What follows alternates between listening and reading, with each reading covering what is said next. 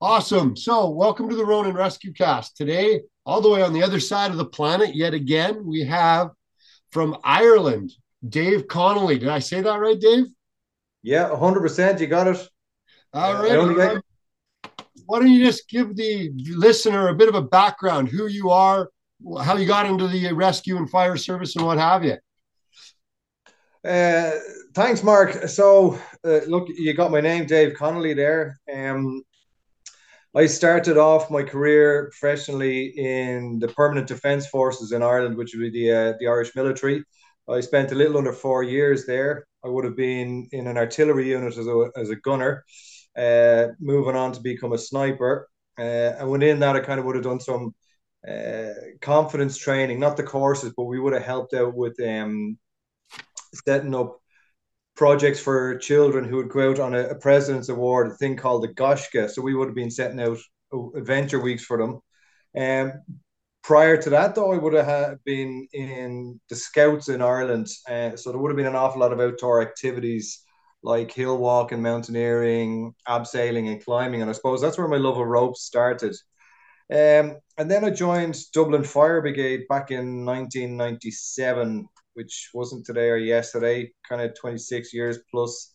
Uh, I'm currently a station officer in Dublin, based out of Phibsborough Fire Station, where we is the home for technical rescue in Dublin.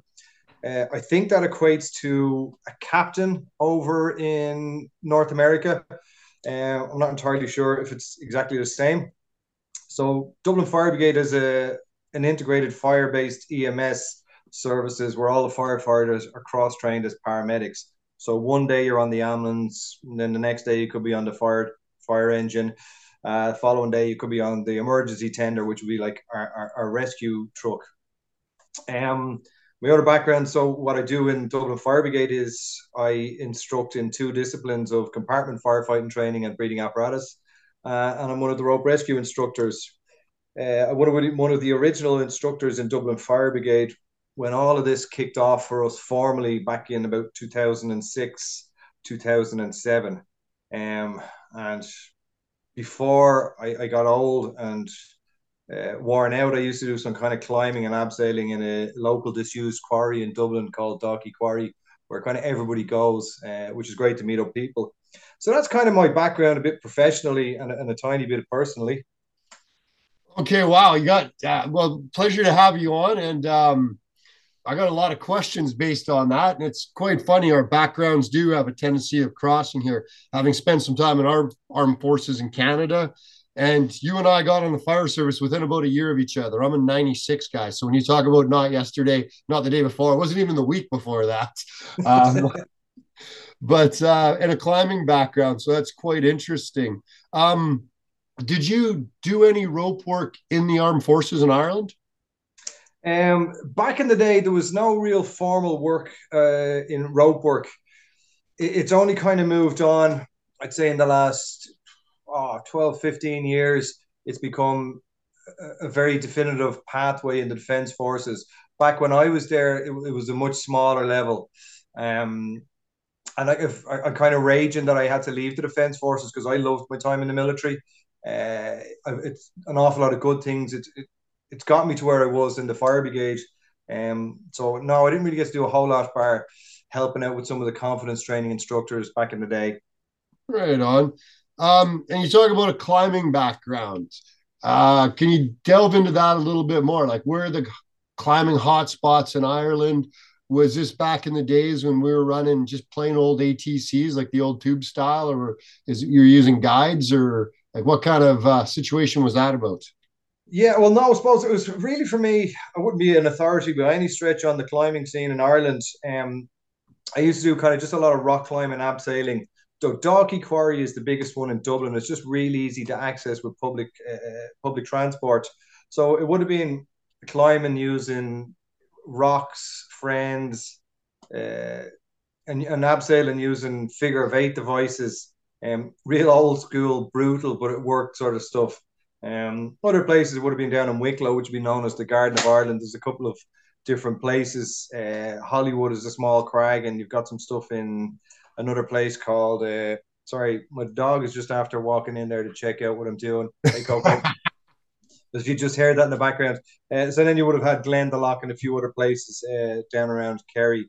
Um, but I'm not an authority on climbing. It was just something I did to pass time, kind of when I was in college and scouts. Um, and then glad, thankfully, my kids came along, and I don't have time for it anymore. Because to be honest with you, the greatest trick I've ever pulled is in convincing people that I'm not scared of heights. I am pretty scared of heights, and uh, nobody knows that except for now. They're probably all be going, "Yeah, you're you're pulling the leg." Dave says, "No, I'm not kind of happy on heights. I'm okay when I'm in harnesses, but without them, I'm a little bit nervous." Right on, and uh, I mean, I think I've said it. Everybody's afraid of heights, and everybody's claustrophobic. You just haven't been high enough on the right day or in a tight enough space yet. If you're not. Oh, I tell you, there's been plenty of days when my I used to rock climbing where I've been on the on the crag and I'm nearly going, you know, I'm nearly crag fast myself. I need a rescue. I'm just pure petrified and going, look, I gotta go up. I think I was just more afraid of, of the falling than than the height. So uh, yeah, just a lot of the time you just work through it. I remember, yeah, as kids going out and climbing stuff we shouldn't have. And there was one day we we're climbing just off the ocean, and we were probably 80 feet up. We had no ropes or anything with us and that's when you're hitting that crux move and you're like, should I just try to push off the rocks and jump into the water at this point? Or should I try to make it through? And, you know, you're like white knuckling the rocks for like five minutes. It seems like an eternity just trying to decide which way to go, right? oh, yeah. I, I've been that soldier because near where I live, it's a place called Howth Peninsula. And uh, there's lots of little hidden coves and beaches and cliffs. And like that, as a young, bulletproof male, we just climbed all of these things, of course. Nothing is ever going to go wrong. And I couldn't tell you how many times we tumbled off, but it was all right because the big splash below you, uh, you know, you'd live to fight another day. Pretty much, yeah. So you said you joined the uh, Dublin Fire Brigade 1997. Um, what can you tell us about the Dublin Fire Brigade? How many stations? How many people? What's the size of Dublin for people? I mean, I haven't been there. I bet you haven't been there since 1990 oh 2097 somewhere in there probably when you got hired yeah well yeah well we got to get you back then for a few points and maybe over for patrick's day uh, come march in the parade with us so we'll, uh, we'll try and organize that for the future an excuse to get you back yeah absolutely but so uh, dublin fire brigade well dublin starting off is a population of in around one and a half million people. And uh, so dublin fire brigade is the fire ems emergency response for the city uh, and the surrounds. Uh, we have 14 st- full-time stations uh, sorry 14 stations 12 of them are full-time. We've got two retained pager stations. Uh, we have about 24 fire engines uh, we have 14 ambulances and we've a range of specialist appliances so our headquarters would be based in the city centre in tara street that would be known as a two pump fire station so it would have two pumps, two fire engines, two turntable ladders, two ambulances, a district officer, which I think kind of equates to a battalion chief, battalion commander, somewhere around that over in the North Americas. Uh, and then a couple of specialized vehicles like an incident command unit and um, an environmental unit. So if you kind of imagine a dartboard with headquarters being the bullseye, we then have an outer ring of what's called two pump stations, strategically located, uh, and each two pump station it's kind of made up in like wedges, kind of like a Trivial Pursuit uh, wedge. So each two pump station then has an outer ring with a sister station uh, broken up into six districts: Alpha, Bravo, Charlie, Delta, Echo, and Foxtrot. Uh, and each district then would have its own specialty. So you'd have the two pump station on the inner ring. The outer ring would be a one pump station, but the district would specialize something. So my district is Charlie District, and our specialties would be technical rescue and swift water rescue. Um, Delta District would specialize in. Uh, they have the port and docks in their district, so they specialize in important dock fires and uh, tunnel firefighting. Um, so that's kind of how the, the fire service is broken up. We are full time, so we have two shifts. We do a day shift, nine in the morning till six in the evening, and then the night shift takes over from six in the evening right through till nine the next morning, 15 hours. Um, that's kind of fire brigade in a nutshell. Uh, the things we would kind of respond to would be obviously fires, EMS work makes up about 75, 80% of our calls. They're in around 130,000 calls a year. Um, do obviously road traffic collisions. Uh, other things we do is, is a thing called marine emergency response. We're a declared resource to the local to the Coast Guard in Ireland, where we supply marine trained firefighters to get picked up by the Coast Guard helicopters and flown out to vessels on fire anywhere within the Irish seaboard, about 200 miles around the uh, off the coastline of Ireland. Um, that's kind of specialist firefighting, and firefighters have to be in at least five years before we're allowed to do that. Uh, just because it needs a little bit more experience because of the nature of the hostile environments you might end up going into. Wow. Okay. There's a lot to break down in here. So some of it's very similar to the fire departments in North America. Some of it's absolutely not. Um, just a couple really quick questions. 15 hour night shifts. How many yeah. platoons or uh, like shifts do you have? Do you run four platoons or three platoons? Oh, I'm not sure what you how to relate to platoon. So um, I, will give you my station. So Phibsborough Fire Station on either a day or night shift. It's the same. It's broadly the same manning. We would have um, 12 or 13 firefighters on duty, uh, and then we'd have four officers on duty. And it's the same for both day and night. So that gives us uh, an officer and four on each fire engine, an officer and two firefighters on our emergency tender, and two firefighters on the ambulance. And okay, then a district officer. But like you work one day, three off, one day, two off. Like what's that schedule look like? Oh, sorry, I understand you now. No, that's so cool. Our, that's schedule, cool. our schedule is broadly speaking, it's three days on, three days off. And the three days on are made up of either a day shift and two night shifts, or then the next one will alternate to two days and a night shift. Now, oh. there's an anomaly in there I won't I won't bore you with, but basically it's a 28 day cycle, and every 28 days we'll do one of each day and one of each night. So seven days and seven nights uh, over the 28 day cycle. Okay. No, that's just there's a lot of conversation on my side of the pond about you know shifts and what have you. People want to do 24 hours and things like this. So it's always interesting to see what other folks are doing out there. Um, you mentioned that your district does tech and swiftwater what does tech entail like tech rescue? Is it strictly rope or do you do confined space and trench and usar or is that a different district so where we are is Ireland is kind of um, rescue in Ireland is it's it's transitioning. So technical rescue for us involves kind of like confined space rescue capabilities. We don't have any USAR or uh, trench rescue capabilities yet. There is a working group set up to look at it with a view to implementing it. I would like to say in the near future. Um, we had a very very serious tragic incident in Creeslough now within the last few months. Uh, a good few people, a building collapsed. So we didn't have a response capability on, on in Ireland. We had to get assistance from the USAR teams in, across in Northern Ireland. Um, so we've a working group set up looking at that. Uh, so technical rescue for us would be all rope rescue, confined space rescue, that kind of stuff. Okay.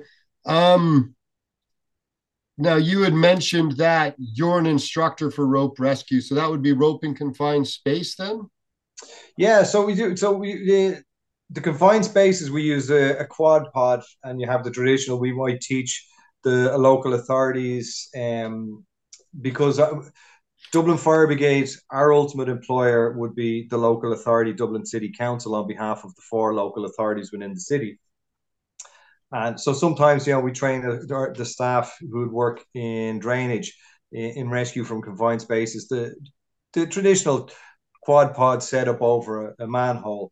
Um, but we also the, the kind of things that we train for in rope rescue would be industrial rescue, the likes of silos, tower cranes. Uh, then we also have a quarry in our area of operations and cliffs around the peninsula of Howth. So we train up for for those. Now, the way it's set up in, in, in Ireland, we have voluntary agency, the Coast Guard, and they have cliff rescue teams. So we do an awful lot of interagency work working with the Coast Guard. So in the event if they're unavailable for a call due particularly like around COVID, they weren't always available because there was training issues. So we need to be able to be able to fill that gap. Um, so we do a little bit of interagency training. Like for example, Howth Peninsula has six hundred thousand tourist visitors per year of walkers and tourists and walking the dogs along the cliff walks. Sometimes the dogs go over; they need to be rescued. Sometimes people, you know, injure their legs and need to be rescued. Uh, so it takes uh, it takes up a bit of our training for doing that. The other area where the rope rescue, where I really see the benefit for us is in is patient handling. It's uh, that's where I see it progressing into in the future, uh, particularly with the likes of bariatric patients. A lot of Dublin's building stock is old buildings, and the newer ones are being built with lifts uh, that are too small to take a full size stretcher. So any non-ambulant patients, a couple of floors up in a, an apartment block, we can't take them down the lift because it doesn't. It's not big enough to t- take the stretcher, and invariably the staircases are too narrow to have a stretcher with firefighters either side carrying it down without having to be able to adopt awkward postures. So we've developed techniques for getting around those. Um, one of those techniques is called the Dermot. We have a tendency of naming techniques after the person that brings it to the table. So the Dermot is a simple staircase lower. I would have sent you a couple of pictures there on Instagram earlier, uh, just to give you an idea. Very simply, it's it's an ID or a descender with an ASAP connected into a stretcher, and uh, we just do a control lower, and we keep the stretcher above the handrail level on the staircase, and it kind of just floats down, and we just steer it all the way down. Um, a couple of other techniques. We we we we have one called the windy, which is a for a guy. One of the guys, Wyndham, brought it to us for how to navigate a difficult ninety degree edge using a hand ascender and a foot loop. And then we have the Billings method, um, that's got nothing to do with family planning, by the way, unless it goes wrong. uh, and it, it's uh, it's a technique we use for launching messenger lines. Most sensible rope rescue teams use something like a big shot catapult. Uh, we use what's called a hurl and a sliotar, uh, which is a, a, a, unique way of launching messenger lines. I would have sent you a video there. We were we we uh, showed Oliver how to do it over in Grimp in 2022. It was kind of interesting. Um, yeah, so that's kind of Please do send a video of that. We'll post it up. But that's uh, I'd love to see that. Cool. Um, so yeah, we're all about having a crack, really. Like you know, like yeah, there's traditional ways to do things, but you gotta have a bit of fun, a bit of crack along the way. Um, by the way, crack is nothing to do. We're not addicts over here in Ireland. crack is just a colloquial thing we're saying having the fun. So don't take it the wrong way. That, no, fair enough. Uh, I do love some of the local slang when you go around and do different things a lot of our boys, after teaching rope rescue in the French side of Belgium, have picked up all of the good French uh, slang and swear words. I love it. We're all we all start with the basics: how to get a beer and how to swear. Yeah, exactly. So, um, just a couple questions now in and around uh, rope, and a couple things I just want to clarify. You mentioned a quad pod. I've seen them overseas most people in North America may not, uh, not most, but there are a lot of people in North America wouldn't know what a quad pod is. Could you uh, just kind of describe what that is? Yeah. So if, if you take your normal standard tripod uh, and stick an extra leg on it, and you've got a quad pod, uh, it's just our training provider who kind of formalized rope rescue for us in Dublin Fire Brigade back in 2006 or 7. This is one of the pieces of equipment they brought to us because the tripods that were readily commercially available in Ireland at the time were only rated for a single person load. And we, because we were obviously in the rescue business, we needed to deal with the rescue load of two people. So that's where the quad pod came along. It was just a stronger piece of material, uh, take a, a safe working load of 500 kilos, and uh, allows us to bolt a winch onto it. So, yeah, yeah, it's a tripod with an extra leg. So, I have two more questions then. Um, who's the manufacturer of that, and what winch do you use? So the manufacturer is a company called SAR. I believe they're based in United Kingdom.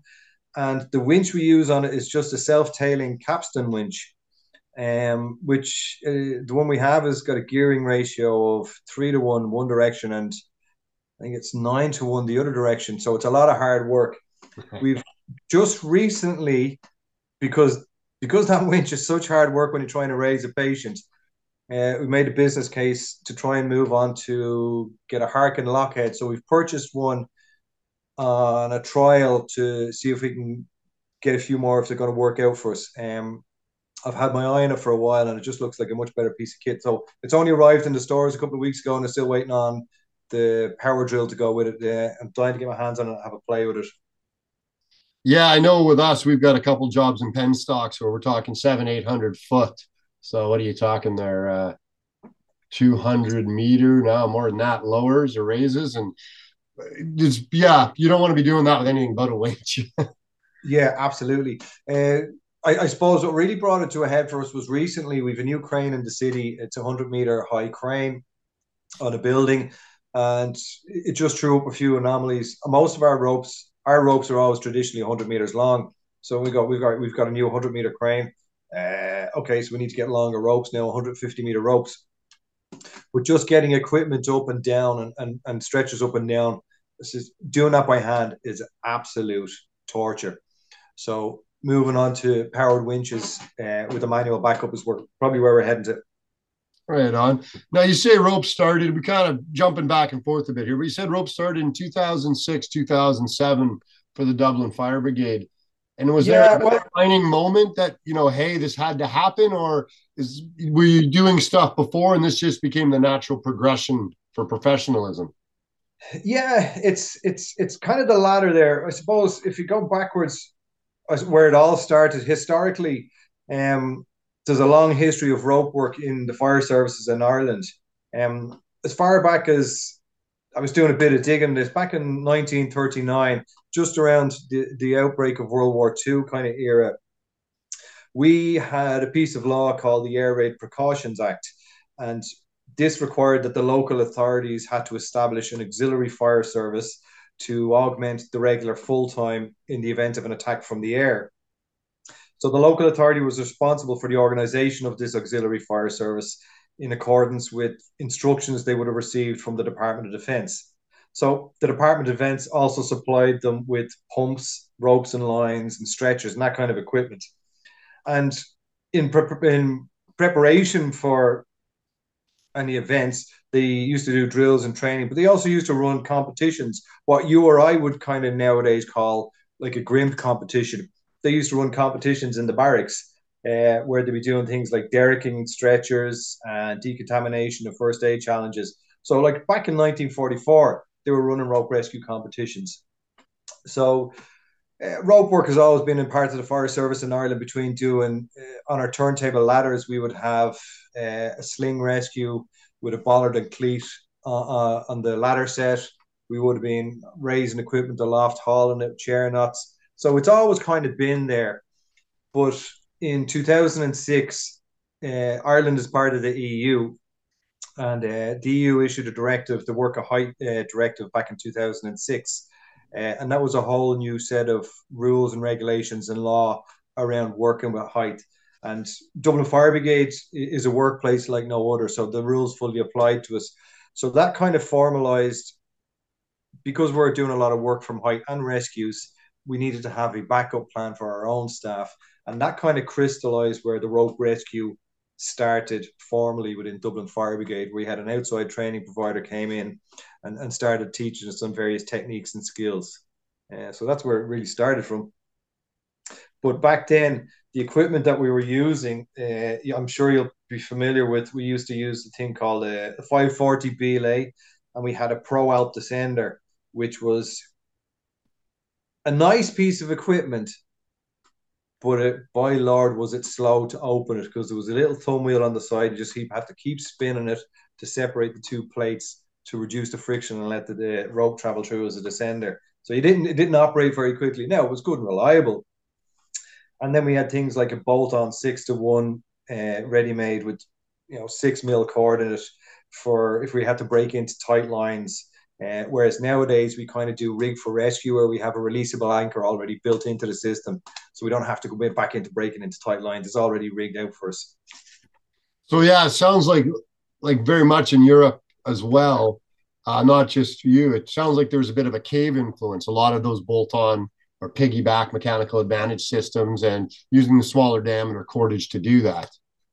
Yeah, um, and, and it was all kind of new to us. Um, we the the rules around it are pretty strict in Europe. In you must have a main line and you must have an independent backup line. So when it comes to doing SRT, sorry, single rope techniques, they're very very limited in the scope that we can use them. Uh, basically, we have to be able to justify why using the second rope uh, would not be safer. So there's very few situations where we can't justify using a second backup line. Okay. Um, and now the system you use, are you primarily like a main and belay system on like an ASAP or some sort of belay line, or are you running twin tension systems, or are you doing both? So the last evolution of our rope rescue manual um, that we put together a couple of years ago, it would have been main line with dedicated belay but we also would have had the options for uh, twin tension systems, but not very formalized. Where we're kind of we're we're kind of in a state of change at the minute. Um, as a result of kind of going and, and preparing for some of the competitions out there, we've kind of seen there's other techniques out there available that our, our previous training provider didn't make us aware of. So kind of the instructors themselves have come back. Look, I've seen this, I've seen that. Can we try this? And we tease it out in our training center. So we kind of need to move it and advance it forward. So uh, it's a project that I'm kind of start a couple of year project has started to move on Dublin Fire Brigade rope rescue response. Um, I would have a vision in my head that we could become a national resource deployed anywhere within the country because not all the fire services in Ireland have a rope rescue capability. We have just to give you an idea, Ireland has uh, a population of around 5 million people. And within that, we have, I think it's 32 fire authorities. Uh, and of that, maybe a third of them have rope rescue capability. Some of the other quieter, or more rural ones would rely on volunteer service, like the local mountain rescue team or the local Coast Guard unit to help them out if they came across a rope rescue incident. So I'd love Dublin to become a national resource that can be deployed anywhere on the island. Uh, so that's kind of a project I'm working on to kind of bring us and move us on into the 21st and 22nd century is kind of what I'm working on. Right on. And now for folks that maybe don't understand the geography you're talking, to drive from the border border of Northern Ireland down to the bottom of Ireland or drive wide, what are we looking at for time or for kilometers?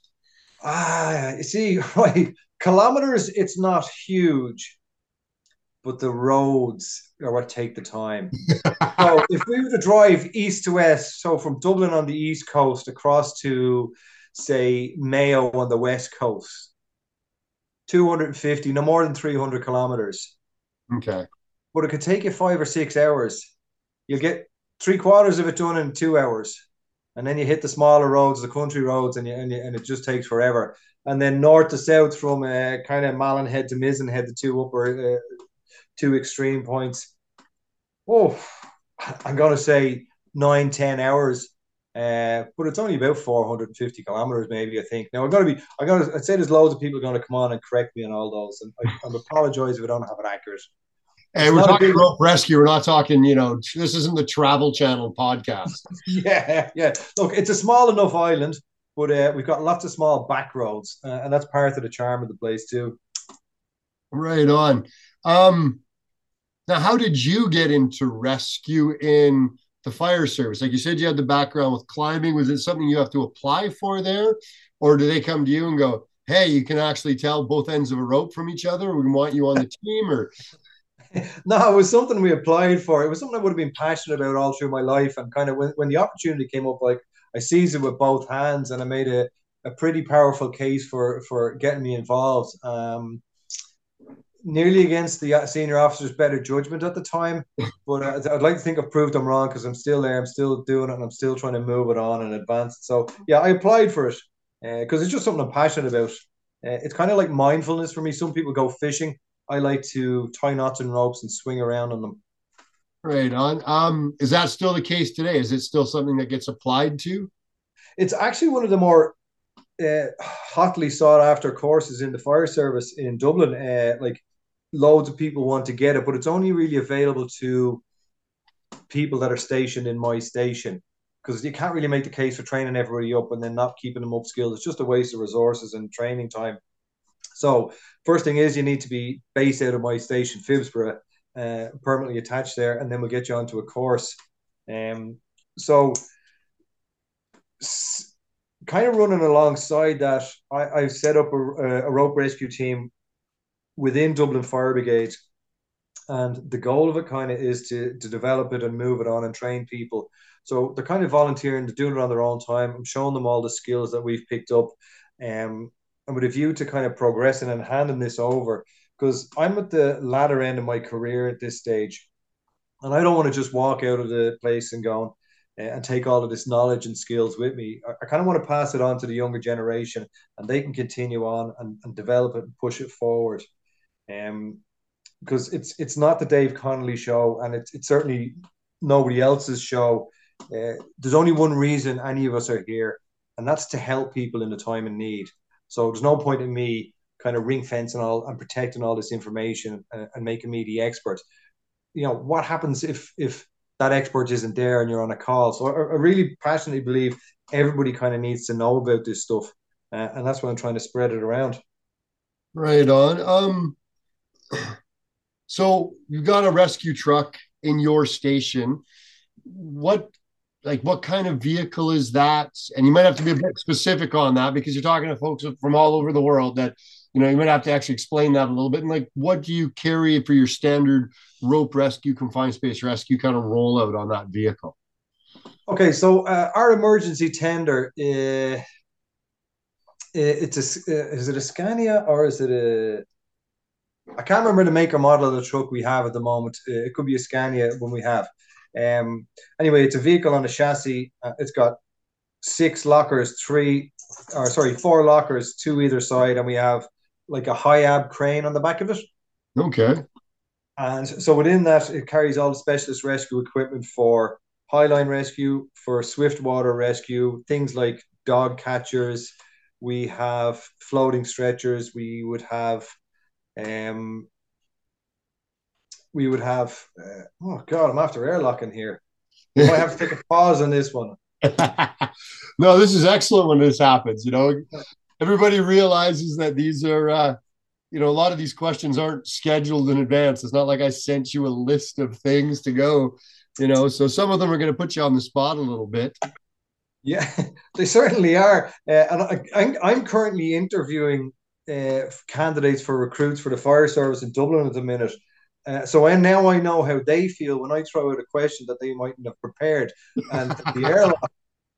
So uh, yeah, okay. So our emergency tender, it's a vehicle, uh, it's a truck, has a Hiab crane on the back of it, and it has four lockers with equipment to each side uh, that they can push through, and it contains all our highline equipment, our swiftwater rescue equipment, including uh, floating sled. It also has dog rescue, uh, dog catcher equipment. We have heavier extrication, battery powered uh, cutting gear. Um, and that's kind of what it, what, what it covers on it privacy screens for road traffic collisions, that kind of stuff. So the highline gear that we would carry, we call it highline. Um, as opposed to rope rescue. And I just it's something that is stuck in Dublin Fire Brigade, although we don't really do too many traditional high lines. So the equipment we kind of carry would be we'd have six lines, three 100 meter lines in different colors, and three 50 meter lines. We would have, they would all be static. We'd have two dynamic lines. We'd have a, a tech bag with all the metal gear. The ID is our descender of choice because there's a lot of crossover with our Swiftwater rescue training. So it's the same device. Um, we'd have ASAPs, we would have Rescucenders, range of different pulleys, swivel pulleys, uh, a strop, a rescue strop that's kind of like a helicopter one, but it has leg loops as well. And what we use that for is particularly around, around cliff rescues or quarries where someone is crag fast. you know, you want you can build this strap around them like a harness without pulling them off the edge of the cliff. Uh, and then we have a quad pod for confined space uh, with a capstan winch, self-tailing winch. Uh, and that's kind of most of the equipment. Obviously, the PPE tech bags then for each individual. We'd have uh, we'd have a harness with a Croll in, in the chest so we can ascend and descend uh, and do all the various rope access maneuvers. Okay. Um, you mentioned a couple things there that caught my attention. You said you have some dynamic lines. Do you do lead climbing then as well with your rope rescue program? Yeah. So part of the part of the gig with being a rescue service is we have to prepare for every eventuality. And some of the pieces of equipment that we have are all based on well, something happened. Let's get equipment so we can have it for the next time. We have done some training with the local constabulary here with, uh, on Garda Síochána. We would have trained up there some of their members in, in a thing called protest removal teams. So, for argument's sake, you might have a protester up on top of a telecommunications tower or out the front top uh, front edge of a, the jib of a crane. So, accessing out there, sometimes yeah, we'd have to lead climb out uh, and then set up a, rescue technique when we're out there. It just gives us that option for doing it. Right on. So I'm asked one other question, and I'm gonna go back to that. Uh, dog catchers. Yeah. You're talking like real, like catching dogs running down the street, or is this uh, some sort of code word for something I'm not quite aware of? no, no, Ireland, we tend to like our, our, our dogs over here. It's, and it's really for when you call to a premises, generally for an EMS, uh, emergency medical services call, uh, and there's the big territorial, you know, Rottweiler or, or, or, or, some form of aggressive dog, and it's protecting its owner who might be unresponsive on the floor.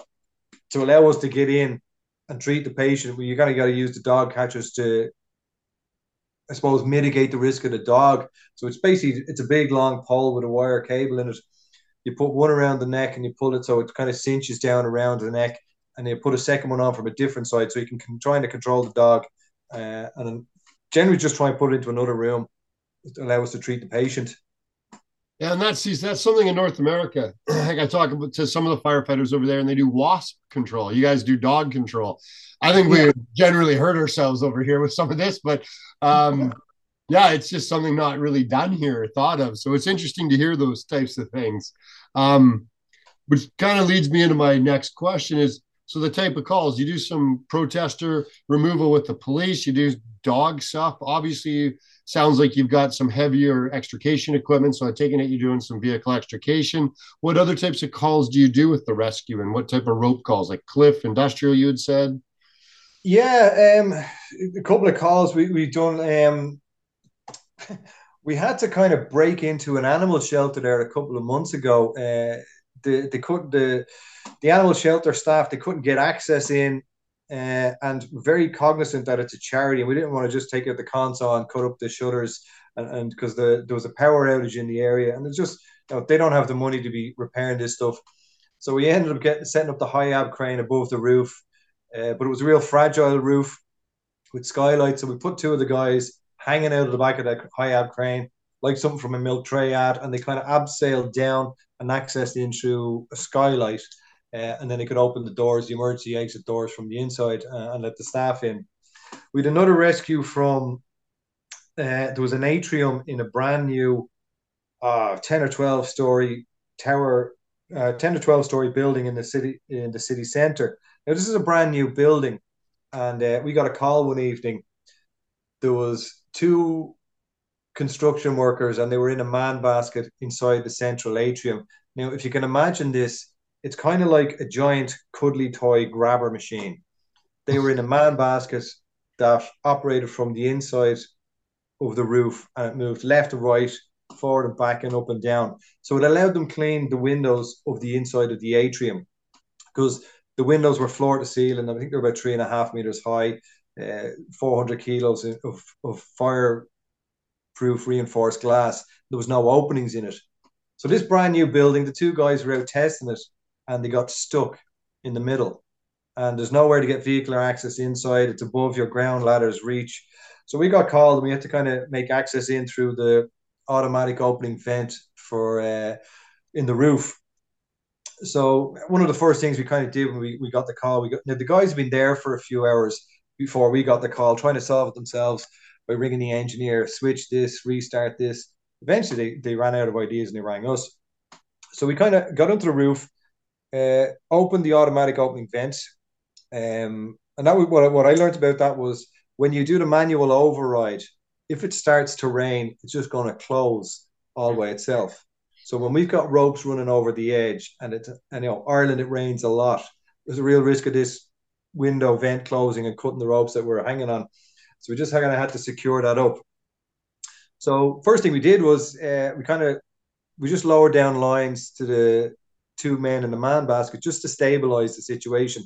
A lot of what we do in Dublin is we the first attending appliance will stabilize the situation and start to treat the patient while we wait for the rescue tender to come from Phibsborough to kind of carry out a dynamic risk assessment and then decide on the particular rescue technique that's needed.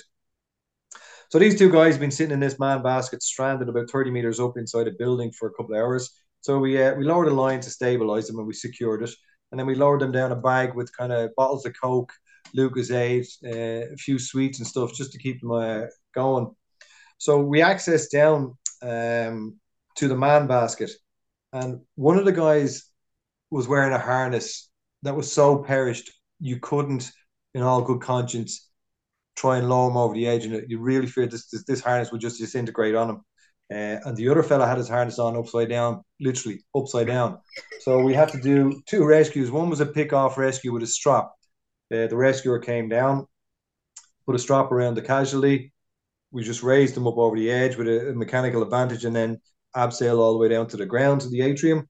And then the other fella, now this comes with risk. And we had to dress him into one of our rescue harnesses, 30 meters above the ground in a man basket. Now, it comes at risk, and that's part of the thing I like about rescue is is the challenges because nowhere in a training scenario are they ever going to come up with the idea. Here's a great idea. We're going to put you 30 meters above the ground. We're going to get you to somebody put on a harness while you're up there. So, but there was no other way of getting them down there. So part of our job is just assessing the risk and trying to mitigate it as best as possible that actually sounds like a lot of fun. I mean, maybe that should be the next scenario. yeah, I thought it was brilliant because it was a successful outcome, and that we were having a bit of crack with the lads, just kind of taking the heat out of it and de-escalating the situation. So uh, yeah, it was good crack when we got them down there without hurting. But equally, it could have gone the other way, where he could have fallen over and out while he was getting dressed in the harness. So it was kind of my job was to make sure that he didn't fall over the edge while he's getting dressed. Um, but yeah, it comes with risk like some of the stuff we have to do, it's it's just downright dirty. You know, you, you just got to get stuck in and get the job done. It mightn't be straight out of the textbook manual, but it works. Um, and that's I suppose why I like rescue.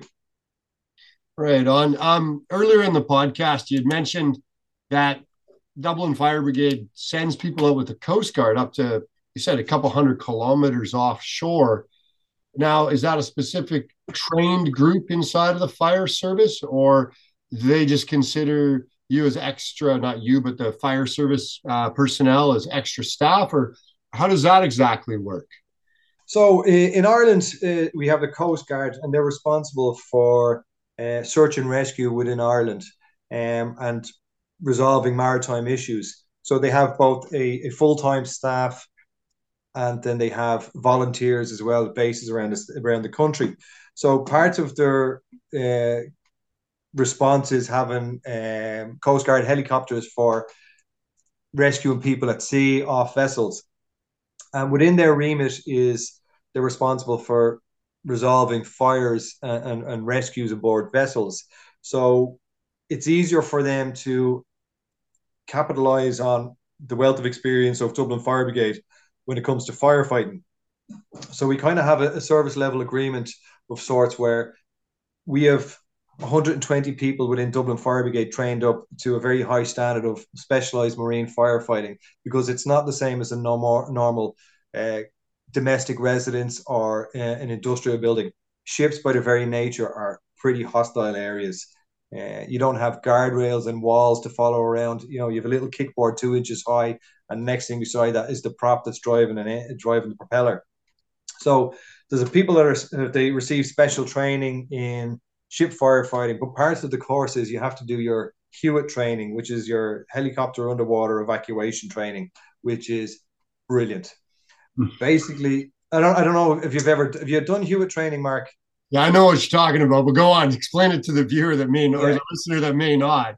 Yeah, for those of you who don't know what HUET training is, uh, what they do is they they get a metal box to simulate a fuselage of a helicopter. They cut out a few holes for windows, and they strap you into the seats, and then they drop it into a really really deep pool, and then they turn it upside down, and then you have to get out, release the harness, punch out the windows, and surface all while holding your breath, and it's hilarious.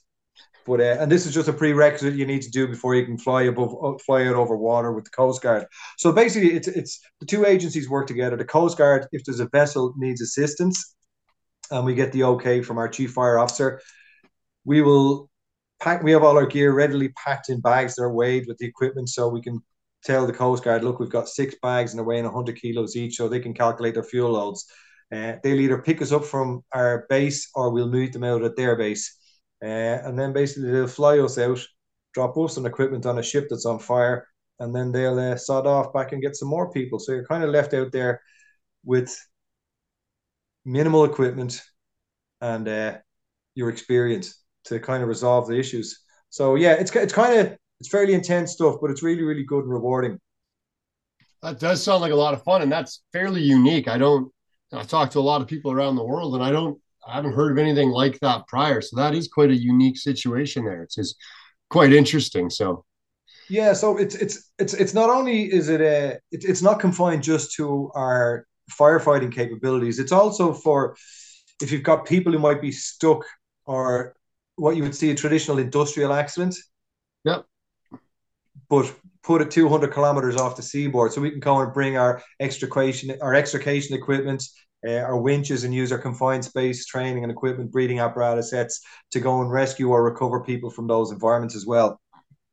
That's so, uh, yeah, it's it, it, that's the really good thing about Dublin Fire Brigade is we're all cross trained as paramedics or advanced paramedics. So as well as bringing the rescue skills to, to bear, you're also bringing critical patient care uh, to a scene.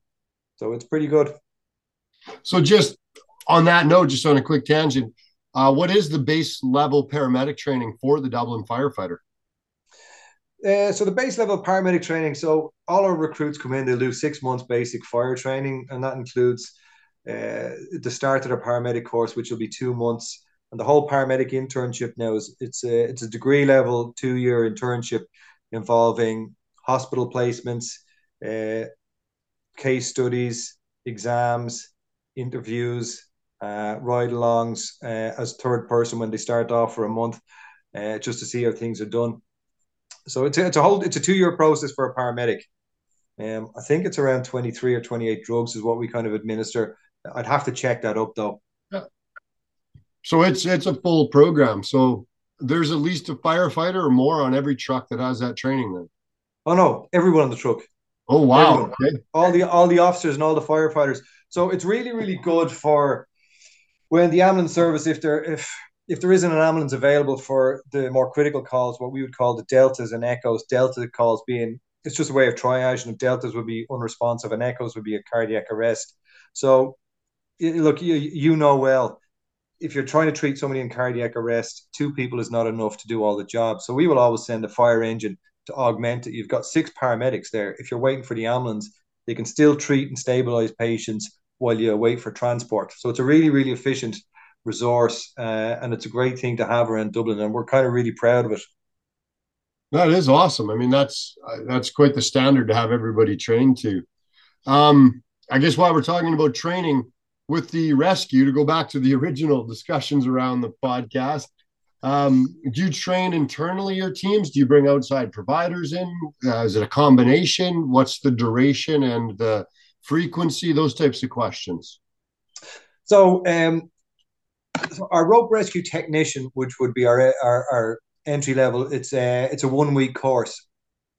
So we would train in house. All our instructors would get training from an outside agency, okay. and they would be kind of uh, certifying us, and then they come back periodically every two years or so to upskill us, refresh us, and maintain our currency. And then we will train the rope rescue technicians in house, a one week course, and they must do a refresher every two years.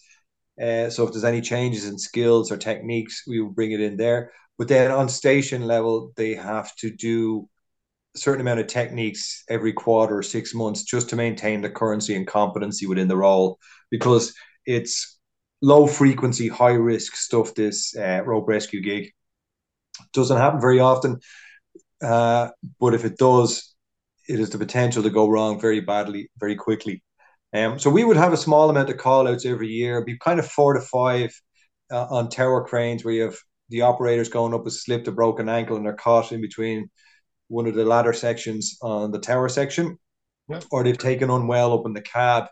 But really, where we see it happening is if an ambulance crew has gone out and they need help with patient handling from uh, from a location, um, then the fire engine gets made up to the scene as an afterthought. So it's very hard to get all statistics correctly because the call might have come in as a fractured leg, but it might necessitate a rope rescue response to recover the patient down to ground level to the ambulance. But we generally don't update the call on the on our storm system in the control room. So the, the number of calls is quite small, but it's it's not an accurate reflection of what's going on on the ground. Okay, no, that makes total sense. Um, you know, fairly similar. I also noticed, or I mean, I think I met you the first time over in Belgium, so I know your department's also keen and sends folks away to do training or competitions in other locations. Can you speak to that a little bit? Yeah, so yeah, and that was it. Like, I was actually really delighted to meet you because I kind of got to, you know, in person, shake hands with the guy you see on the internet or the social media, and you hear and you go, oh yeah, it's you know, it's kind of like meeting meeting meeting famous people is the way I took it. And, and I have to say, thanks very much. For, you, were, you were pretty courteous to us and and, and very fair. So uh, I'll always respect you for that. Yeah, Grimp 2022 was the first time Dublin Fire Brigade, actually the first time any fire service from Ireland was uh, involved in a rope rescue competition like that. Um, so we kind of went over with the idea of let's go over and learn. Uh, our priority is not about competing. It's we are absolutely patient centered in, in, everything we do. Um, so we went over there to kind of learn. That was our view, and then take back the lessons, and then kind of disseminate them into our organization. That was kind of the the idea. So we went over there. We had an absolute whale of a time. Met some really really cool people, and um, so we've signed up. We're, we're heading over to Rescue Great Day in Seville in the start of May, and we come home from that, and then about ten days later, we're going to Grimp Twenty Three in Marseille. Um, come home from that, and about seven or eight days, maybe two weeks later, we're heading over to Exeter for uh, Clive Bush from Intervention Rescue. Yeah. Top guy. He's organizing a, a one day event for inter-service a term we call interoperability where different emergency services come together and instead of remaining siloed going i'm in charge and i'm only going to do x and you're going to do y it's about bringing us all together and saying, look, what can you bring and what can you offer and how we can work together and breaking down those barriers. So Clive has kindly invited us over for, for a day's event there. Uh, we might make a weekend and a few beers out of it. Um, and then we'll take it from there. And I'd hope to do another one in September. And the idea is so Grimp last year was our first time ever competing. And um, rescue Rescue Great Day this year, we're going to bring new team members with the same idea. We're going to bring them over, learn, see what it's about. And the team that we're going to bring to Grimp in Marseille, that'll be parts of the more experienced members. We're going to go over there and give it a little bit more of a crack and compete now that we know what we're doing. But it, it's kind of hard because my heart lies with patient care and the competing. Some of the parts of the competition are nearly in con- uh, contradiction of that. So some of the techniques that you might do specifically for competition, we would never do operationally. And I don't really, I don't have the money, but uh, you know, spending time doing that, I can, I'll, I'll take the hit in it where we'll be a little bit slower maybe in ascending than some of the other uh, teams from kind of around Asia. They are just absolute savages for climbing lines. They are just amazing to watch. Uh, but we would never use some of their setups operationally. So I don't want to teach bad lessons to my guy and uh, my guys uh, on the team. So that's kind of where we're at with competitions and where I would hope for this project to go would be to the confined space of I, I already put in an ex, um, an expression of interest with uh, CMC about heading over to GRIMP North America in March 2024 because that really piqued my attention with the the retired battleships and all the confined space. That's my kind of party. There you go. Um, I think you'll find Rescue Grade Day is different than the GRIMP Day. They emphasize some different things. We competed there last year. Um, so it'll be, uh, I think, of a of a bit of interest to you, which would be good. And at the end of the day, you just have some different techniques picked up and whatnot. So it's uh, it's really good from that point of view, just playing around with the different techniques. And you know, you talk about Clive. I should talk to him. I'll probably see him in Japan in a month.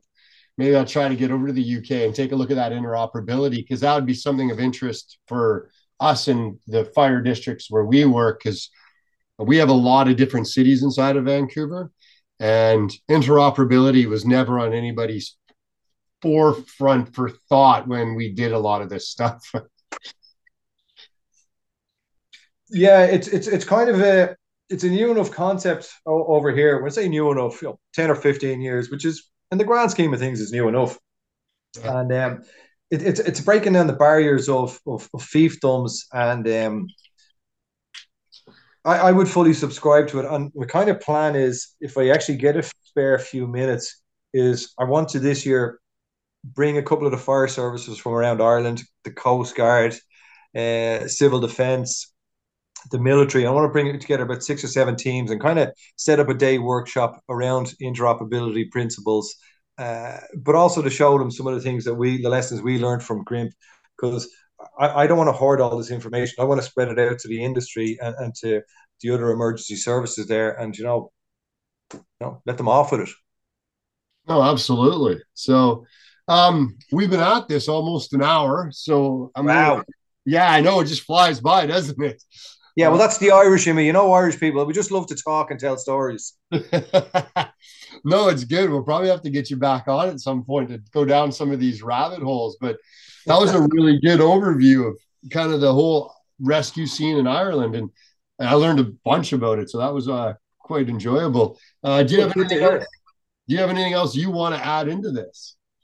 Yeah, no. Look, uh, yeah, look. If if if you think there's any more you can you can ring out of my brain in the future, yeah, I'd happily come back. I'm say it again. I'm absolutely honoured that that you, you you asked me to come on the podcast because I'm sitting here going, I'm in this little Ireland this little island in the corner of you know Western Europe here, and going, I have no business being on this, and that would be the imposter syndrome within me, and the the the humility of going, oh God, you know, which is why it took me so long to get over the GRIMP. There's kind of like, oh, they're the rock stars. There's no way I'm at their level, and eventually uh, I got my finger out there. What was it? Not last year, the year before, uh, and I just went over on a recce uh, and I saw what was going on. I says, right, you know what? We could have a go at this. We'll give this a we could give this a crack. So that was I got the team together. The chief gave us his backing and he kind of helped us out and supported us. And we went over there. That's awesome. I mean, that's to have that support and to and like you say, I mean, for anybody listening that's got a team and wants to go try one of these, it, it's it's just rope rescue techniques and it's going to make you better no matter how good you think you are or how much you think you need to improve. And I think you would agree with that, Dave. Like it just makes you better. It does. And I, I can't quite put my finger on it. Like I've been thinking about this a lot uh, when we're talking to the lads and that went over. It's not as if it was, oh, there was that specific technique or that particular maneuver. I can't put my finger on the actual specifics, but you just came back better you just absorbed everything. It's the whole package of being around people like minded.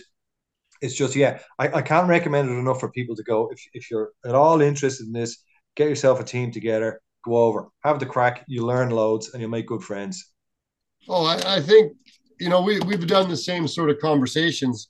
And I think it's just having more experience solving problems with rope in different environments because I'm sure you're the same as us when we train. We have our go to areas and they get stale after a while. And you have your peers judging you, you have different environments and different challenges thought up by people that you know have a, just a different twist on it than you and it's just like you say it's a it's good fun it is actually you, you, you hit the nail on the head there with something you just said there um it's problem solvers and i'm going to absolutely offend loads of people with my next statement and feel free to cut it out but without a shadow of a doubt my experience is the best problem solvers on this planet are firefighters.